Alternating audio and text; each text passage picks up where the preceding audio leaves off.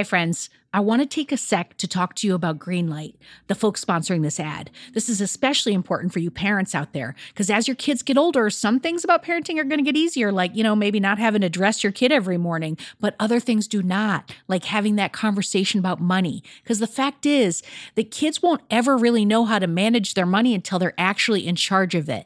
That's where Greenlight can help. So, Greenlight is a debit card and a money app that's made for families. Parents can send money to their kids and keep an eye on kids' spending and saving while the kids and the teens, they're going to build up confidence and lifelong financial literacy skills. I have Greenlight debit cards for both of my kids, and I can't tell you what a difference I see in their relationship to money. So, with the Greenlight app, the kids learn how to save, invest, and spend wisely, and they have games in the app to teach money skills in a fun and accessible way. The Greenlight app also includes a chores feature. I am a big fan where you can set up one time or recurring chores that customize to your family's needs and reward kids with an allowance for a job well done. And I got to tell you this in my family, no chores, no money. Millions of parents and kids are learning about money on Greenlight. It's the easy, convenient way for parents to raise financially smart kids, and families can navigate this whole thing together. So sign up for Greenlight today, and you're going to get your first month free when you go to greenlight.com slash radio headspace. That's greenlight.com slash radio headspace to try Greenlight for free. I mean, this is such a good deal. I got to say it one more time. Greenlight.com slash radio headspace. Get it, folks. Shopify's already taken the cash register online, helping millions sell billions around the world. But did you know that Shopify can do the same thing at your retail store? Give your point of sale system a serious upgrade with Shopify.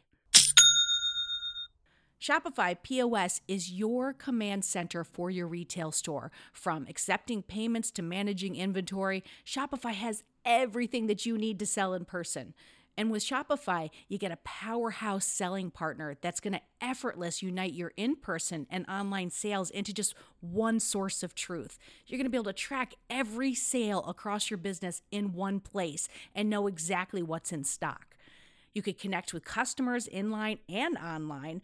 And Shopify, it's going to help you drive store traffic with plug and play tools built for marketing campaigns. So we're talking about TikTok to Instagram and beyond. Get hardware that fits your business, take payments by smartphone, transform your tablet into a point of sale system, or you can use Shopify's POS Go mobile device for battle tested solutions. Shopify's award winning help is there to support your success every step of the way. I say do retail right with Shopify. Sign up for $1 per month trial period at shopify.com slash headspace. That's all lowercase. So you're going to go to shopify.com slash headspace to take your retail business to the next level today. I'm going to say it one more time. Shopify.com slash headspace. Headspace Studios.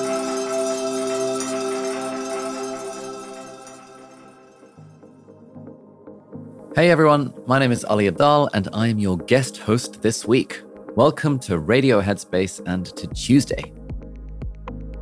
Now, if you listened yesterday, you'll know that this week is all about how changing the way we feel about our work can increase our productivity, but also lead to improving our life overall. And this feedback loop is what feel good productivity is all about. And one essential aspect of feel good productivity is play, Play is one of the most underrated productivity principles and techniques that's out there. So, today we're going to talk about how we can boost our energy and feel motivated to accomplish our goals by introducing more play into our work and into our lives. I think if, if anyone is trying to be more productive or do more of the things that matter to them, it's worth thinking about what we used to do when we were kids. When we were kids, we used to play. We get on this conveyor belt where it's all about achievement and grades and getting into a good college so you can get a good job so that eventually you can be happy or something to that effect.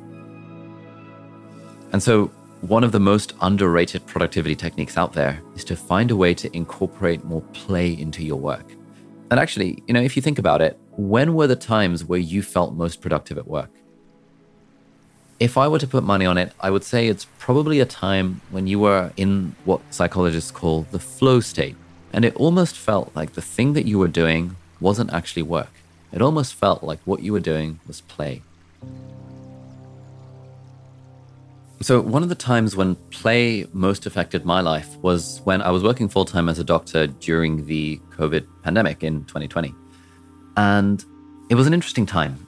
You know, morale was super low, people were dying. It was it was pretty terrible working in healthcare at the time. And I remember it was like the, the middle of winter and it was cold and miserable and freezing and you know the the doctor's office wasn't particularly nice as an environment because you know low budgets and everything. And I felt pretty down about my work. And around that time I happened to rewatch Mary Poppins and there's that song that you might be familiar with uh, A Spoonful of Sugar. A spoonful of sugar makes the medicine go down in the most delightful way, and all that thing. But just before she starts singing that song, the kids that she's looking after are complaining about doing their chores. And what Mary Poppins says is that in everything that is to be done, there is an element of fun. Find the fun and snap. The job's a game.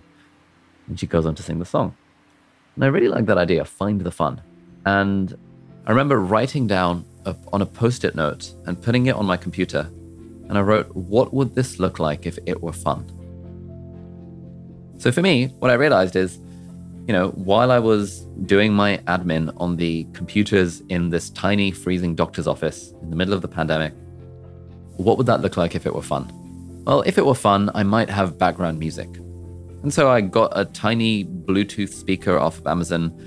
I sort of put it on the light fixture on the ceiling, and I would just play soundtracks from Harry Potter and Lord of the Rings and Pirates of the Caribbean and these films that I really liked.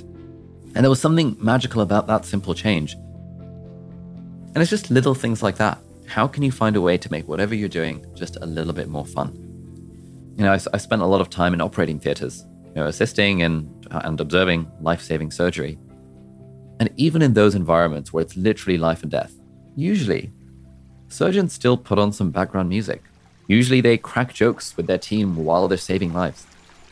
Approaching your work with a sense of lightness actually makes you perform better rather than worse. And so, next time you're struggling with something, ask yourself, what would this look like if it were fun? And I'm sure you can come up with a bunch of different ways to make it just a little bit more enjoyable. Okay, so how do we actually incorporate this spirit of play into our lives? How do we have a little bit more fun with it? Um, one of them is to follow your own curiosity. This is a, a technique that video game designers use a lot. Actually, we can learn a lot from the design of video games about how to gamify things or how to make things more fun. And one thing they do is they allow the player to explore their curiosity. They allow them to take on side quests and maybe it's not just a linear main storyline that you have to follow through with. Maybe there's an open world exploration. Maybe you could go into that cave and see what's in that cave and stuff. And so, you know, the way to think about this is what does your own version of a side quest look like in your work or even in your personal life? You know, there was a friend of mine who was a doctor who was interested in the, how the computer systems run. And so she would go down to the basement where the computer people lived and she would talk to them about the computer systems in some of her breaks. And then she took on more projects and found that like she was able to mold her job in a way that actually suited her because she was super interested in all this computer stuff. In every job, there is a way to explore your curiosity, to find side quests that you might be interested in. And even though it looks like you're taking on more work, that work and that extra work you take on actually generates way more energy and way more enjoyment and engagement for you. And will also probably make you more productive and help you get ahead if that's what you care about. So that's one tangible, practical thing. Think, what am I curious about in my work? And how can I create a side quest that would help me explore that a little bit more? That is all for today. Tomorrow, I'm going to be back for some tips on conquering procrastination. So thank you for listening, and I will see you then.